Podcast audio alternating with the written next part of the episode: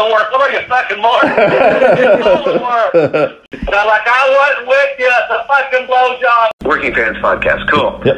All right, here we go. Coming down three, two.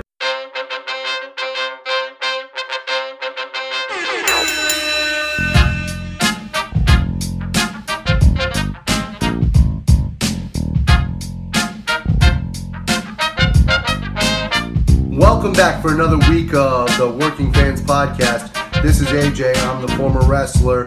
We've got Dave, the ultimate fan, here with us as we do every week. Our producer Joe may likes to make us sound good and makes us look way more professional than we actually are. As always, you can find us on Twitter. That's at Fans Working. Facebook, Working Fans Pod. We've got email where you can reach out to us and please contact us to let us know what you think of the podcast and for any ideas that you might have. That's Working Fans Wrestling Pod at gmail.com. We're on Instagram where you can keep up with us at Working Fans Wrestling underscore pod. And then you can now listen to us on all major platforms, including Anchor.fm. We're on Google Podcasts, Spotify, Breaker, Overcast, Pocket Casts, Radio Public, Apple Podcasts, and you can actually check us out on YouTube. Now, it's important when you go onto the Apple Podcasts and YouTube, hit that subscribe button, give us a rating, let us know what you think so you can help us out and we can continue to do what we love and bring you guys in as fans. The Working Fans Podcast with Joe and Dave. And today we got a guy who's competed for WWE, WCW. He's been in Japan. He's a former Smoky Mountain heavyweight champion. And he's about the second or third most famous guy from Ashland, Kentucky. Bobby Blaze. Bobby, how you doing? Hey, man, I'm doing pretty good. Good to hear from you guys. Yeah, I'm probably the, well, I don't know, 'cause that damn Billy Ray Cyrus, but at one point I was probably the second most famous person from Ashland, Kentucky. The first being Charles Manson. what an honor. Uh, yeah, exactly. I'm in good company with that, right? when I first met, well, when I first time I tried smoking around, that, that was the first thing I, I, I met Cornette several gave me a try. It was like Bobby Blaze, the second most famous man out of Ashland, Kentucky. The first being Charles Manson. That always stuck with me. That's a good intro, you know. it's definitely memorable. yes, for sure. yeah, that's a long time ago. How you guys doing, man? Oh, we're doing good. A little snow up here in Connecticut, but what do you want? It's Connecticut. Okay. Yeah. How are things out there? Well, actually, it's cold as a whore's heart, and we're getting just a little bit of snow here and there, but uh, mostly just uh, rain at this point. Oh, good. A little cold, and uh, but hell, it's December. What do you expect? Right, right. Uh, yeah, right. Bobby, you were trained by Rick Newsom. What can you tell us about Rick? Okay, yeah. So I was trying to get into wrestling. You know, I've always been a fan, and at, at one point I decided that's what I want to do. I trying to break down doors, knock on doors, send out letters and pictures, and I was just lifting weights, running, and had a little bit of wrestling training, this and that. And I went to an independent show, and I met a guy named Rick Newsom, who ended up being just a couple hours from me, and I'm here in Kentucky. And he said, yeah, I'll help you. I had went to the Monster Factory up in New Jersey for a couple of days just I didn't try out or anything. But I went up there to get a feel for it because that was one of the people that contacted me. had some other people contact me, but it was like too far from home kind of situation. And Rick, he just happened to live a couple hours from me and kind of took me under, like, I'll, I'll help you train you, son. and super great guy, uh, very successful in the law enforcement world. I'll leave it at that. He was had a very successful career. And in wrestling, he had been a bodybuilder and he knew a lot about wrestling. And so he took me and we started training a little bit, just, you know, stand up and takes down. And then we got the ring eventually, you know, but it was, so with Rick, I, you know, nothing but respect for Rick. But sometimes Rick and I just kind of beat the crap out of each other, if you will. Uh, I did have uh, several matches with him, of course.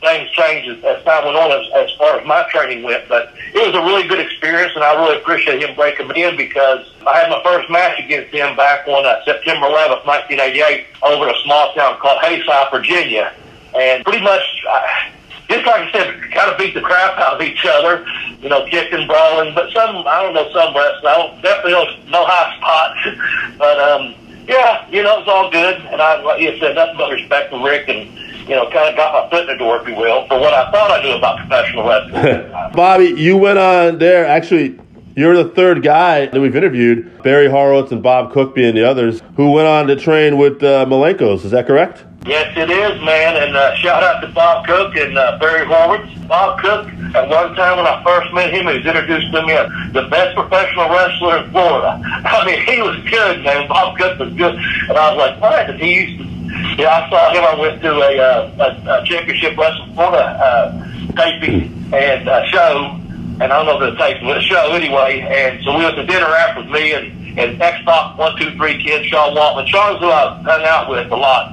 And uh, we watched Bob work and and he looked at me and goes, oh, you're the shit. And I went, no, he's not. He's actually pretty good. And I was like, well, I hope no one ever calls my work the shit. But I'm like, no, sir, I'm not. Even. So I, you know, Bob's a good dude. And Barry I met, you know, a couple years later, and uh, nothing but respect for those guys because we had a great, not just a, a wrestling coach, but he was he was a mentor to me, was a teacher to me, and he was he was pretty much like a father figure to me in my life. Uh, Professor Boris Malenko was, and uh, he trained. He was just a really good trainer for you know for wrestling, for professional style wrestling, and also conditioning. And, and you took away from it what you put into it, and I I took a lot out of it because I put a lot into it because I you know I. I I was seeking his approval, respect that if I'd done something, I was doing it good or doing it right, you know and it was a great experience. And after a while, I was at the camp for about four months, so Dean come in and, and had a lot to do with my training as well. And Joe, his older son, had something to do with it at several points when he would come to the camp. So as I found out, like I said, I was writing those letters and sending out pro publicity pictures, if you will, just the little addresses I had here and there. The Malenko school got a hold of me, but I, so returned my, you know, letter like, yeah, we have a camp, this and that. And I will say that there was a man up in uh, Minnesota, Marvin Jones, was the one that kind of put me in touch with them. But on the, the, the work, the wording was the Malenkos are the best crafts, craftsmen in the wrestling business. And I think that that's what happened. They, they're such good craftsmen. I think I learned a craft from them, you know, the art of professional wrestling, if you will. So yeah, I'm, I'm, I was honored. It was, I'm in a special class to, to be, I was trained by Professor Boris Malenko in a Malenko wrestling, you know. Yeah, I mean, everybody that we've talked to has put them over big time. Bob has said that uh, he learned from the best. Barry said he learned from the best, and that's that's not a surprise. Everybody that I've heard in, in other interviews too have always put over the Malenkos as just being the best school you can go to.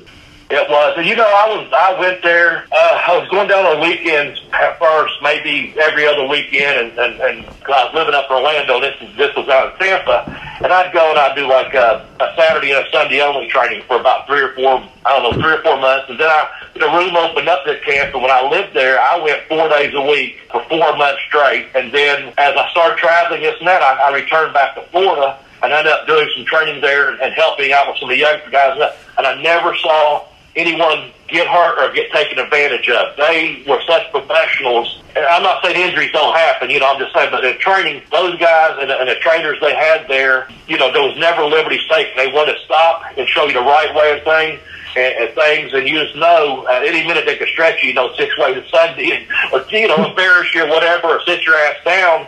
but it was so professional to have them take their time and say, "Hey, wait a minute, here's the way you do it." I remember one time I was uh, in the ring with a guy, and he kind of kneed me in, in the jaw a little bit, and I, I it was like a uh, high knee lift or something. But when Dean Dean was in there, and he stopped it, he goes, "Bobby, stay right here." And he was kind of showing that guy the steps, and I turned my head, you know, to see what Dean was doing, and he goes, "No, just please, Bobby, stay right there." You got to. He goes, "I'm the least person here that you need to be worried about getting injured by in the ring." And I just, I had trusted him before that, but then I really trusted him because he just put me in position and showed the guy here's what you're trying to do, but you're hitting him right up in his head. The, the knee should come across his chest or something. Of course, with Dean doing it, you're like, so I just completely like, wow, how true. I tell people now, if I'm showing someone from the edge of the ring or I'm up standing on the apron watching them, I, and I show myself, I'm the least person you need worry about hurting you because I'm not going to hurt you. I'm going to show you how to do it the right way. You know, if one of these young guys will say, well, what do you think about this? I'll say, well, slow your steps down or speed them up or whatever. Just something like that. But I never forget that lesson. Like, hmm don't try to take liberties or take advantage of people or embarrass them. You know, that's not a way. You're not a good coach if you do that. At that, at that, at the Malenkos, they were excellent because they never did that to you. You know, I didn't see it happen any other people, and I, I respect that too. That someone didn't get embarrassed. You know, because at any time they could have, like I said, stretch here, told you get the hell out or whatever. uh, they, they were very, very professional. You know. That's awesome. Uh, so I think, yeah, it was. From the way you're describing it, it's almost like the Malenkos were teaching a trade. And when we talked to Al Snow, he actually talked about getting his school set up where it's an accredited trade school almost teaching wrestling. Did the Malenkos kind of teach a trade, you think, to their students? I do. I think so. I think that's a good way to put that. And uh, shout out to Al, man. I like what he's doing down in Ohio Valley. I don't know how that would how that would work, but with the with thing the way things are, I can see that happening. That you're actually learning a trade. You know, like any other trade. And I'd like to see it because if you, I don't, again, I mean like how it be accredited. That's a great idea, especially if you have a system in place like the Malenkos did. You know, you just didn't start off with suplexes the first day. And I've heard of people doing that, and they start running the ropes and hmm. you know, get get two by fours and they think they saw that one TV. That's the far thing, the truth. And knowing Al and knowing how talented he is and, and how disciplined he is in, in teaching, I, I, yeah, I think that'd be great. I think the Malenkos, that's what they had. They they eventually, when I went, it was just you know Malenkos wrestling school or whatever. It became after within a couple of years of me being there, they moved to a different location and actually became you know the Malenko Wrestling Academy. Again, not not accredited at that time by you know, colleges or something, or a trade school.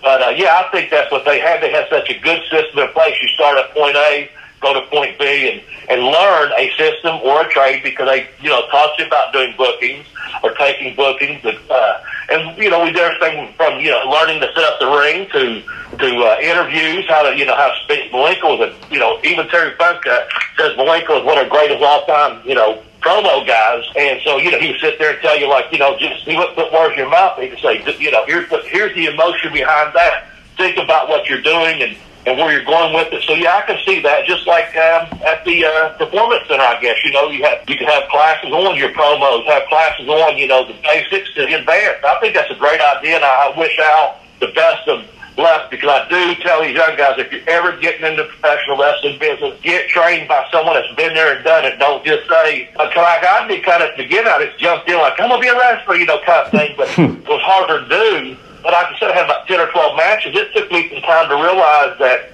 oh, wait a minute here. This is a business. So that's why I decided to, to move to Tampa and go to a, a training academy, if you will, you know. So, uh, yeah, that's a great idea. I wish him luck. If I remember correctly, young wrestler out there get trained by someone good that knows what the hell they're doing. if I remember correctly from your book, you kind of said that Malenko approached training as he would teach you conditioning, then he would teach you wrestling, and then he would teach you to make money. Because you got to learn the steps to be able to make money from it, not just graduate to that point. Right, yeah, and that's why that's why I was getting at. There's a system in place there. Some people that you know went to Malenko, they may not want to just the conditioning, or they they just learn to be a superstar overnight or what have you. But but I when I went to what I did, I was I was in pretty good shape, or so I thought, and I built pretty good, or so I thought. But I but I wasn't in wrestling condition. And I, I was like, oh, okay. So we, we went out. And we uh, I remember the first time I did it was with uh, Sean Waltman. We'd done some uh, Malenko, how you do these denim ones uh, it was hot. It was August in Tampa, and you do like 10 Hindu squats, one push-up, and you build a ladder to where when you're done, you've done like 110 push-ups, 110 Hindu squats. But yeah, I, I basically signed up for the whole deal because after my first time, like I said, I went down there, I had about 10 or 12 matches. He said, Bobby, I, we went and we talked for a few minutes. He said, I want you to forget everything you need, think you know about professional wrestling and let me start you from square one. So when I signed up, I wanted everything from the, the conditioning to the wrestling to the, uh, you know, keep learning about getting bookings and then get myself booked out to different places, you know. And because I got to travel all over the world, but the conditioning part, yeah. And again, I was kind of seeking out male approval, I guess, the father figure in Malenko, and I, I gyrated towards that. So when he, I had no problem if he said, you know, well, I know another buddy of mine, he said, before, I won't train you until you can do 500 straight Hindu squats, but who was a friend of mine, he that was what Malenko prescribed to him, if you will. Me, he started me even before that because I could, you know, it was all I could do to finish the ten and ones, which is for beginners. To where I got to where I could do 500 Hindu squats and and do the three minute neck bridges and the 100 Hindu push ups and and all those different things because I was conditioned to do that. You know, had nothing to do with weightlifting or running, or it was all geared towards wrestling. And then on a mat wrestling, yeah, you can be tough for this and that, but learning how to an amateur wrestler then also learning, oh man, so if it hook you down or lock you on, it kind of what you see nowadays with the MMA, a whole mixture of things to where then you come up, it's not like, even though you ran the ropes and, you know, you got to mess around with headlocks and hammerlocks and that, switches and all the chain wrestling, then you started running ropes and nine spots, and it just I just kind of went from the bottom up, and, and I saw the people that come in, you had a lot more experience that started at another level, you know. It was great for me, but uh, I started, like I said, he asked to start from square one, and I did, man. Before we move on from the Malenkos, one more thing I wanted to ask you. Any advice did you still get from to this day, whether it was in wrestling or in life, that uh, you still use from the Malenkos? Because I know you talk about the Malenkoisms, and uh, I'm just kind of Right, curious. yeah. Yeah. curious about some Yeah, stuff you maybe that's still keep. yeah. Yep. Good question. Like you know, he always always says stuff like, you know, the eye is a mirror of your life. You know, you know, you know, just pay attention to what's going on around you. And then if you had an uh, upper body injury, one of the things he would tell you is like uh, overhead pulls. You know, that was the cure all for everything. you just pull that, pull down for lightweight. So he had all these different things. I'm trying to think of uh, just. Oh man, I, I, if I think of something, I'll come back to it. I apologize. That's all right. I mean, you guys always worked out a lot and kept in shape too. I mean, Oh my God! Well, I'm sorry. Yeah, the workout. Thank you. Oh. it was on my tongue. Yeah. So he had a thing on his business card that said "Life is movement, and movement is life."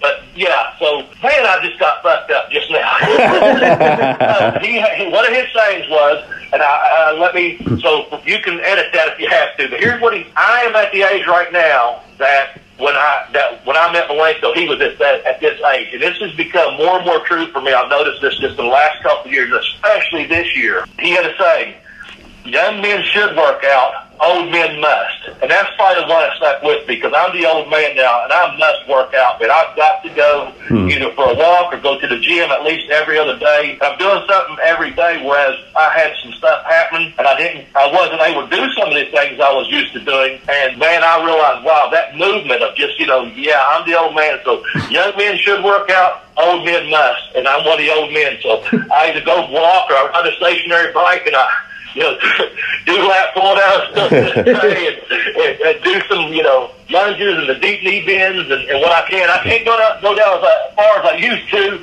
but yeah, I still do the Hindu squat. And uh, yeah, that was a good Malenkoism right there. So there you go. awesome. Bob Cook talks a lot about putting in the work at this age and not always enjoying it, but needing to. And it almost seems like Malenko instilled that into you guys, and you're almost Yeah. just living his advice to this day.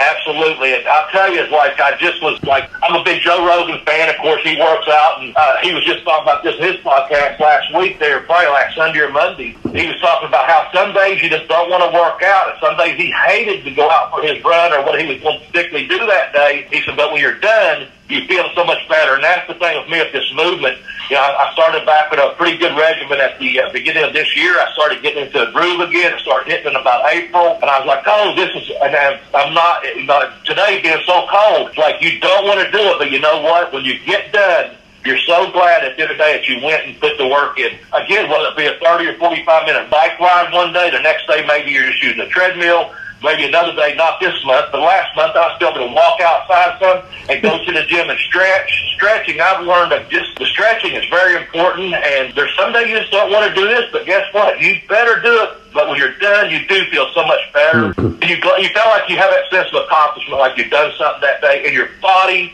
feels that much better. Even though you're like trying to grind it out, you're like, man, you might think it sucks, but when you get through whatever's on that paper or whatever you know you're going to go down in that workout and do that day, it, it's better for you. And I'm so glad that wasn't still to me. But I always played sports and stayed in pretty good shape and this and that. But it wasn't until I got a little bit older, it was like those lessons. Like I said, young men should work out, old men must. Those lessons are now the ones I have to live by. I must work out, and I know that. I was watching uh, your YouTube series, Bell to Bell with Bobby Blaze. Awesome stuff. Yeah, Uh, you're welcome. You were doing uh, legit badasses. Really good stuff in there. And you had mentioned Rogan, and I know Rogan does MMA and commentates on UFC and stuff.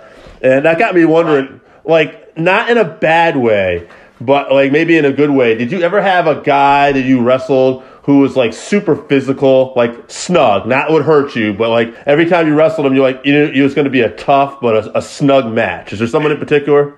From from just having that training and, and I didn't mind the the working of you know being snug or strong style, what do you want to call it. Because I you know even in Japan maybe working snug with it, I like that. Yeah. But yeah, uh, you know, I got to wrestle Dan Severn, you know, a couple times, and thankfully that was a gentleman's agreement. And that's on that YouTube channel also at Yes. tinyurl.com slash BBBB video. But all legit tough guys, you know, we we put them guys on there. I, I, I didn't get in the ring with like a Meng or a Barbarian. I saw what those guys could do, but probably for me, like Scott Flash Norton, man, he's just a big, strong guy when I got to wrestle him there when you know Saturday night taping and stuff, I was like, oh man, he's so big and strong. And just he, he really is. Mike Enos too. Just them big something about them big powerlifting Minnesota guys. You know, Right. They took care of me, man. They, they would throw me wherever. Thankfully, like with John, uh, Scott, that was Norton rather. He just said, you don't want to be stiff out there. And I'm yes, it's all. Don't worry about it. You know, it's good. I understood that. You know, we got behind the curtain. I was waiting on him because I was like, he really took care of me. And he was like, man, that's the best match I've had since I've been here in two years, you know. And he was one of them guys that works, you know, snug or what have you. But uh, it didn't bother me. I respected that in that guy. You know what I'm saying? No, it didn't bother me, but I, I don't know. Go ahead. I'm sorry. No, I was gonna say it must have been something about that Minnesota water, right? Because those, those, I think the Road Warriors, Rick Rude. Yeah. I saw a road warrior shoot Barry Horowitz off one time at the court uh, back when I was at a WWF at the time taping, and it looked like I mean I know Barry was like he could just, he, you know he could work. He could take his own butt, but man, it looked, it looked like one of them shoved him so damn hard it's going to just keep on going like the old cartoons where the ring ropes come out in 3D. I thought he was going out to the fucking front row just hitting the ropes they shot him off. yeah, it's that Minnesota water, I guess. I met a person, he was a doctor. I don't know how long he lived in Ashland, but I was at a gym. This has been, oh, 10 or 12 years ago. And he was a big old guy. And I started talking to him, but come to find out he was a doctor. And the thing, he was like, well, I found you as a wrestler. I, I didn't know he was a doctor, but it's one of those things you just, you know, as you see each other at the gym, come to find out he's from Minnesota. oh, he's so damn big, man, because he was just a big, he, was, he had been a pirate when he was younger. And I was like, it, it stayed with him. I was like, holy shit. But he knew who to Road Warriors and Rude and all those guys were obviously, you know. But I was like, damn, man. Another thing I saw on uh, your bell to bell was a match you had with Chris Benoit on uh, WCW Saturday Night, where uh, Benoit put it over. It was one of the best matches ever had, and uh, it was just basically a situation where I think Mongo. Uh, wasn't familiar with your work, and he didn't really want to work for you, work with you. And Benoit was going over the match, and you guys worked really snug, but it had a great match, and it got really over very well. Do you have a favorite opponent in particular? That's something I was kind of wondering. I, I, worked with Chris several times, and I liked every match I had with him. That was the first time I actually worked worked with him. Yeah, someone just asked me about that match yesterday at the gym, actually. But yeah, the way that happened was uh, the, the best thing about that match was a year later, I was walking into the building, and Norman Smiley was there. He goes, "Hey, Bob, we well, we trapped, we had been eating together. We walked outside. He goes, Bob, isn't this the building you and Benoit had a great match out last year?" And I was like. You remember that? He goes, I always remember the best match on every card. That that made me feel really good because I knew it was a good match. I guess so. The, the board before it went up, uh, Mongo they had me against Mongo. This was back when he was in the the Horseman thing. And man, first of all, the guy played 15 years in the fucking NFL on a Super Bowl championship team. It's not going to be taken lightly. You know, he he could rip your fucking head. Right. You know? and, uh, apparently, in the uh, the meeting, the the war room or whatever, I guess he thought you know, well, this Bobby Blaze kid, you know, he, he can't keep up with me or, hmm. you know, too small, whatever it is. I don't know what, what he thought or whatever. He spoke up, said something. And, and Chris looked at him and that just went off through been walking. I had been in Australia with him. I knew him from Canada, this guy. We worked together. Hmm. So I knew his name from Dean, you know, from being in Tampa. Yeah, so Chris and I knew each other. And I guess it just went off through Chris because he knew I could work. And he just come right to me and said, Bobby, here. I didn't know it at the time. Any of the other stuff with Mongo had happened. And so Chris said, "Come here," and he just it got intense. We were staying, we were in the dressing room, just kind of going over a couple things quick. And I remember Dean and Eddie looking over, and Dean walking over, going, "Are you guys over here shooting? What? Are you all right?" And we both got just looked. I was just listening to Chris like, and, and Chris like, "Yeah," and I like, "Everything's good." And so we hit the ring. We just went at it, man. You know, we worked really snug. Pretty much the only thing I knew was the finish. You know, it's going to be the the, you know, the crypt, the crippler crossface or what have you. The only thing I said in the ring, basically, he said, when I bend you over, I'm going to be throwing knees at your face, so cover up. And the only thing I remember in that match as far as something calm, he grabbed me by the back of the head, he said, knees, and I needed to just cover my face up because the fury of knees were coming. And they did, but I was protected, you know? Yeah. And Yeah. other than that, we just, we worked and went to the finish. Everything else was like, go, go, go. Yeah, so uh, over in Japan, Great Sasuke, I got to work with him, and he was just a pleasure to be in a ring with. He owned the company. He's main eventing, and he worked, you know, for New Japan and and FMW, and you know, owned the owned the company. Here he is. I get to work with him. I remember working a main event with him in his hometown one time for the, you know, that title he had. And man, it was just a pleasure to be with him.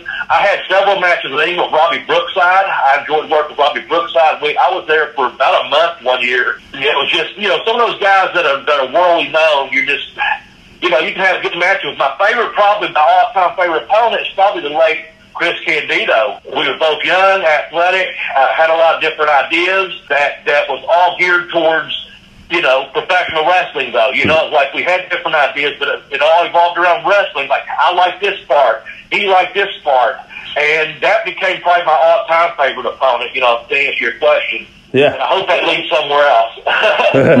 so, Yeah, absolutely. And uh, one other thing we were kind of wondering about, you know, favorite opponents, the camaraderie. What about like maybe any favorite road stories that obviously did you feel comfortable telling? Because we know we know how road stories can be sometimes too. oh, I don't know. You know, like things happen sometimes out on the road. You know. yeah.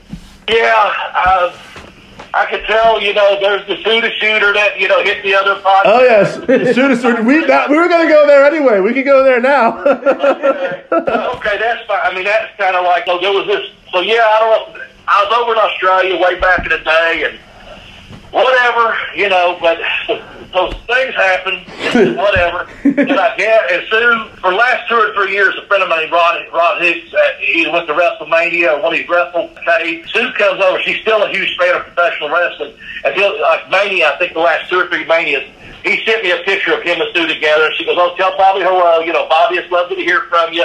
Just via text, you might be standing right there. So shout out to her, but the character Sue is shooter too. So I'm not trying to disrespect the human being, but, you know, she's admittedly an, an open ring rat, you know, Yep. back in the day. That was her deal. And so I guess she, well, I don't guess, I know she done this interview and had this in a, in a mainstream magazine of all the guys she had been with. so I was supposed to be the last American or last guy she had been with, like back in the day. And I'm like, I wasn't with you. It's a fucking blowjob. It's, it's a, don't count as a blowjob, whatever. But yeah. Anyway, on 605, I guess they come across that someone sent it in, and then Cornette comes on, and it's, it's Brian and Jimmy, Jim on there going, they're reading the, the story, and then Brian's like, you know, and that was your champion. and so that kind of let the cat out of the bag. But I knew that article came out like about 98 or so, because one of my buddies from Australia had called me and was reading it to me, and I, and I, I was like, uh, you know, just a few years removed from that incident or whatever. it's one of those things where um, I'm like, oh fuck, man. It eventually recirculated again, so I knew it was floating around out there somewhere. Good on her, and I'm glad. You know, she had her. It was a documentary. I guess they've taken it down now, but. Yeah, she had a whole show about all the people. I'm like, okay, Wow. need publicity, good publicity, I guess, right? I was actually familiar with Sue the Shooter from the 605 podcast, so that's funny to hear you put it all together. I had actually read your book, uh, Pin Me, Pay Me, and I kept Dave in the dark about something. Can you enlighten Dave about the three P's of professional wrestling? oh man, uh, yeah, I guess I have to go ahead and say pills, pot, and pussy. Okay? ah, all right. I told him pussy would be one of them. well, you figure there's three P's of professional wrestling, and, and uh, I hope people do take that with a grain of salt. But you know, with all the tragedies and stuff that, that Oh, yeah. happen in professional wrestling. But it, you know, seriously, it, it's like there's a time it's like it's pills, pot, and pussy, and, and if you got time, pick up a pizza, bitch. You know, kind of thing. So you can say the four P's to throw pizza in there. But, uh, yeah, I mean, usually at one point, sadly, or, or whatever, wherever you travel, that's just what it is. Some won't have this, and usually you have one or three, or two or three, or whatever. That's a pretty good combo, especially if you get some pussy and some pizza. I'll leave it at that. How's that? I'll leave it at two P's now for your G audience. Now, I had actually brought it up because I was heavily recommending your book to Dave, Pin Me, Pay Me, and then there's the other one that I haven't read yet, but I will be getting on Amazon. What was it like to write a book and actually put your stories out there? Oh, uh, first of all, thanks for reading the book, and um, yeah, I appreciate it. The what happened was is just like we're talking right now. You probably feel like I'm there with you, you're here with me, or whatever. Just you know, Definitely. Yeah. maybe having a beer after the matches, or maybe be at your house just watching football one Sunday and just talking or whatever, or be at the bar with your buddy. And and so what what happened was it seemed like every. And I didn't really, I hadn't been out for a while. Like, I don't go out a lot, but I'm just saying, like, just go out to, like, someone's house to watch football. Or even like I went to Kentucky Derby one year just to, just to watch the horse race at, it, you know, like a Derby party. Everywhere I'd go out to, or like even a local high school football game, what have you, someone say, man, did you ever wrestle this guy? And they'd bring up something. Or do you know so-and-so? And so what happened, I just kept thinking, everyone, everywhere I go, people want to know a story. So I started coming home. When I came home, I started writing down, I had six of them. So this is kind of where I started at. Someone asked me about Dan Severn. And they had actually seen the match. And I was surprised because this was, again, several years ago. And I was like, so I came home and wrote about that match after that evening. And then someone asked me about Piper. And I was like, oh, yeah, I've wrestled Piper, you know. And so I just was like, started putting things together. And I had these, all these little notes. And I just started like, okay. And one of my buddies one day, we were coming home. I don't know, we'd been to a ball game or something. And and uh, I'd always wanted to write a book, but I really hadn't thought thought much about it. And he was dropping me off. And he said, "Man, you really need to write a book." Because we'd been to one of them ball games and stuff where a bunch of people, you know, come around me and say, "Hey, have you?" You know, I started telling wrestling stories, and that's how it became. I mean, and then the second one, I just went back and was like, "Okay, here's some things that you know, some other stories, and maybe creative liberties were taken. I don't know." So my second book's called I Kicked Out on Two, The Educational Wrestler, and it's available on Amazon. I, I appreciate anyone out there that gets a copy. Uh, leave a review. I appreciate reviews. Good, bad, or indifferent. All reviews help independent authors. Let me just throw this out too. You can get Pin Me, Pay Me at just go to tinyurl.com slash blazebook1 or get Kicked Out on Two at tinyurl.com slash blazebook two or just go to Amazon and get them. I appreciate them. You can download them. They're ebooks also. But yeah, that's how I wrote it. Just, and I've got some stories I hope to share. And a lot of this is going to be about podcasts of what's going on the last couple of years since I've written my last book. So I, I, I am working on a third. And, and there's going to be some stuff about podcasts and the ones I appeared on. So I have to put you guys over to Working Fans Podcast. Ah, Nice. goddamn Thank right, you. Bobby. Thank you. So, um, uh, and what I'm thinking about, follow me at Twitter at Bobby Blaze 744. That's the only social media I use. I'm not on Facebook. I'm not on. I, if you go to the YouTube channel and comment, that's great. If you go to the Facebook group and comment, that's great. I do get some of those uh, texts. Who does graphics and does YouTube channel? I appreciate that. Jeremy, my co-host, one of Bell to Bell podcast. I appreciate when they send me those things, but I'm only on Twitter, and I love interacting on Twitter. But that's just my choice for now, uh, you know. And yeah, but that's how I started the, the book. So this this next one is kind of going to be mentioned podcast and maybe a shooter shooter story, you know, those kind of things. some, some little things people's always asking me about. Kind of tied all together with people that may not be listening to this podcast or not listening to my podcast or, or live in a cave somewhere. I don't know. One thing we wanted to ask you about, I was told to ask you about this in particular. Is it a work? Of course the work. What are you, fucking Mark? it's all a work. I of waiting for that question. Yes, it's all a work. yeah. We are we were talking about we have another guy we do this show with AJ and he's been talking about doing a segment called Is It a Work where we take on just events in life and we talk about is this real, is this a work, whether it's elections, what I, and I I heard that you're very much into the same thing. Like take a lot of this shit sounds like a work. Yeah. I got a shirt from Collar and a few years ago. It was, which is Al Snow's T-shirt company, and and Rod sent it to me. Like the Rod Hicks, who, who sends me the picture of Sue every year. I'll be looking for it this year. But, uh, he, he sent me a shirt that said "Life's a Work," and I'm like, man, that that, that shirt ever, man. I've worn it out. but yeah, everything's a work. To some degree, everything's a damn work. I- I- yeah. I I say that too. The more like not to get like into like politics or anything, but like just looking at like uh, President Trump, like the election and stuff like that, and his time in WWE, and you can see like, oh, some of this is a fucking character. you know, it's Exactly. like right. I'm like, that's, yeah, that's another thing. Right. Some get it, some don't. When you're, when you're saying like, again, not to get real political, but yeah, you can see some of this. The character, he came from reality TV. You know what Right. I'm saying? That Yeah. it, it is what it is. So, just, And that's not knocking the guy or putting him over. More serious. There's you can see there's some character there. You know. yes, yes. And like I said, that's I'm not not. putting them Yeah. over, and I'm not burying them because I'm not going to get that discussion. Same. I'm just saying, Right. But yeah, exactly, exactly right. It's just you can see where it's like, oh, and you go to region and you tell a region what they, they want to hear. And it's like, oh, this is probably Exactly. like, yeah, It's like the guys in the Booking the Territory podcast always say. They always promote that things are at work. They'll bring it up. Yeah. It seems like a money segment. Man, that podcast, Mike and and Doc and Harper, that you know, I always put Mike Mills over because I love that Booking the Territory. I got to co-host it some, and I've been a guest on it. You know, uh, and actually done a couple shoot interview with them. And uh, there's some good ones out there. You mentioned the 605 earlier, and you know, I. This one here, like you said, you had a couple of my buddies were there, uh, Bob and, and Barry, and now myself, uh, the Malenko guys. I appreciate that, man. And, and I'm a podcast guy. I, always listened, and I eventually, you know, I debated on doing one. I had a couple people approach me. Jeremy was one that finally he he stepped up before someone else did, and, and I was like, yeah, let's do it then. And it's turned out pretty good so far. But we're, we're you know, reestablishing goals for next year. We're going to try to do another 12 to 18 months to see what happens. And and I'm always looking to do podcasts because I listen to so many different ones, and, and I love them, especially done tastefully or not so tastefully or professionally or the most unprofessional. You know, it doesn't matter. I, I just like getting it out there that people are can can enjoy this. You know. yeah, uh, Yeah. Especially about wrestling that they may not know about. Times do change, and the network's up now, and you got YouTube, and you can go watch it. There's, and I, I just said this in my podcast that we recorded. It came out this morning, actually. Uh, I recorded it Sunday. Right now is really a good time to be a professional wrestling fan because there's so much you can choose from.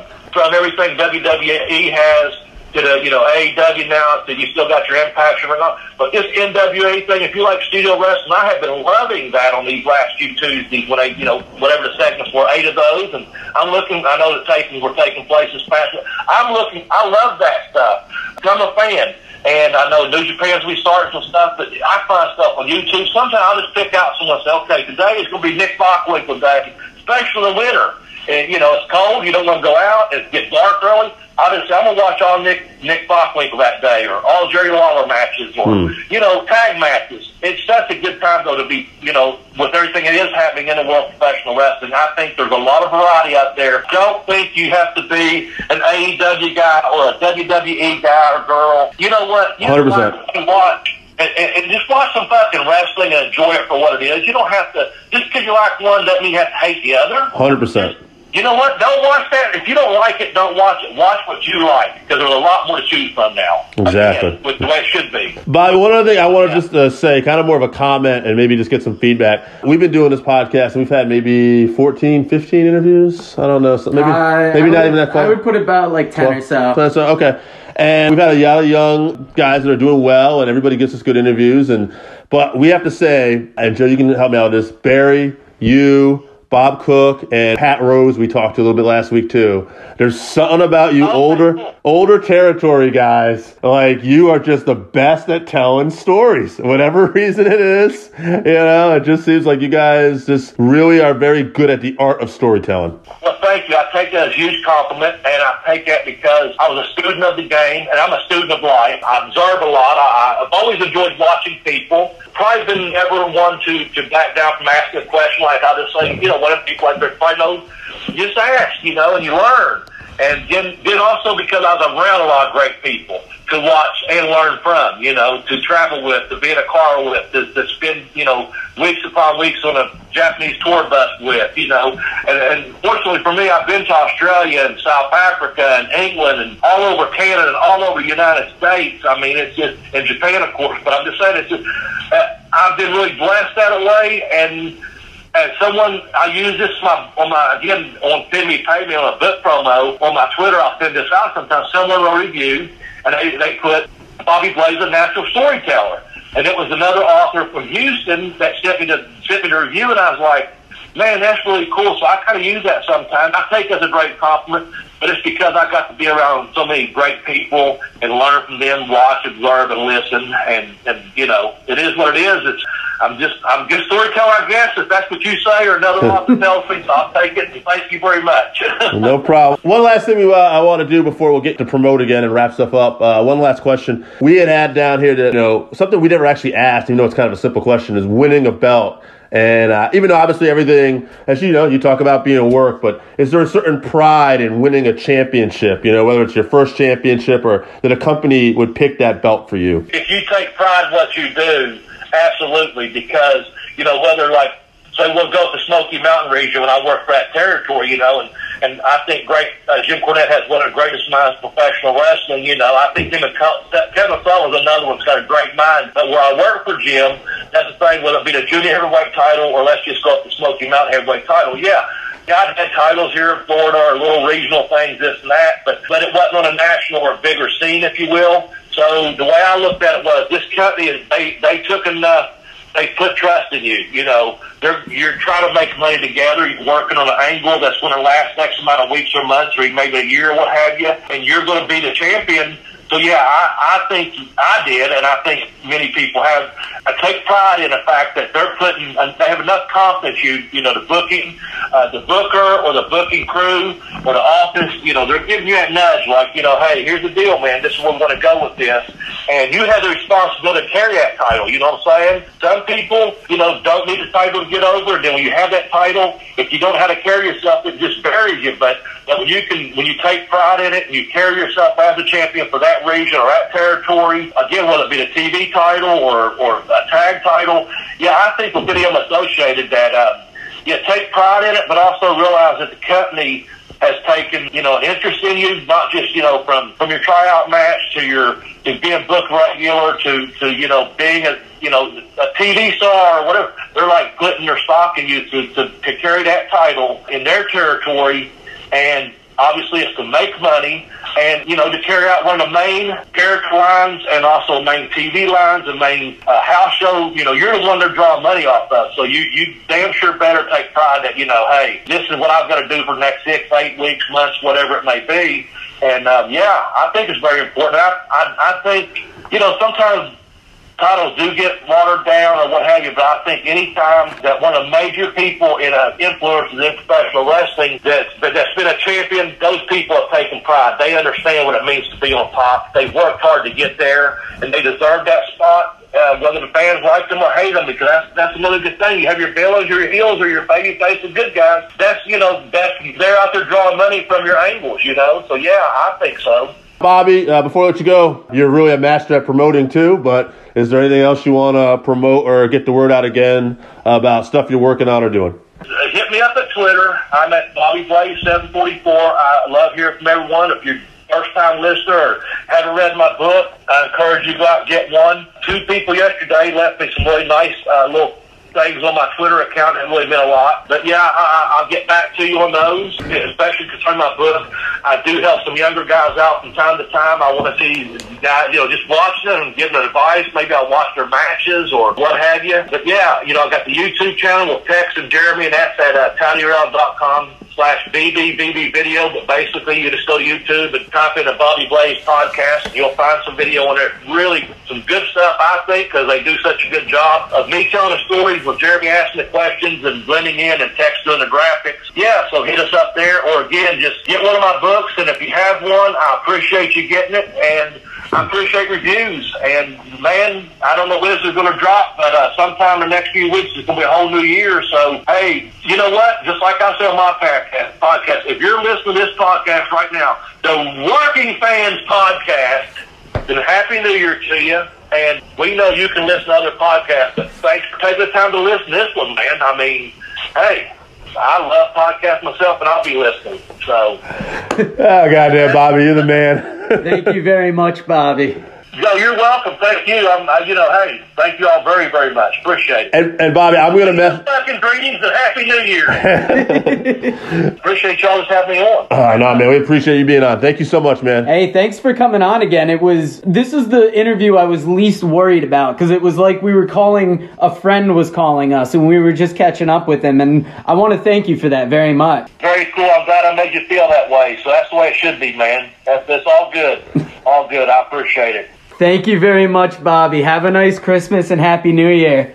Thank you, guys. Thank you very uh, much. If you're listening to this podcast right now, the Working Fans Podcast, then Happy New Year to you. And we know you can listen to other podcasts, but thanks for taking the time to listen to this one, man. I mean, hey, I love podcasts myself, and I'll be listening. So. All right, so that wraps us up for this week. Thank you again for listening to the Working Fans podcast. So, as always, you can find us on Twitter at Fans Working. Our Facebook page is Working Fans Wrestling Pod. We have email where you can reach out to us and let us know what you think also. That's Working Fans Wrestling Pod at gmail.com. Follow us on Instagram, Working Fans Wrestling underscore pod. And then, as always, please continue to listen to us on Anchor.fm, Google Podcasts. Spotify, Breaker, Overcast, Pocket Cast, Radio Public, all your major platforms. If you're following us on Apple Podcasts, which we are also on now, and YouTube, please make sure you subscribe and give us a five star rating. It helps us bring you these podcasts where we get to talk to you and talk with you every week.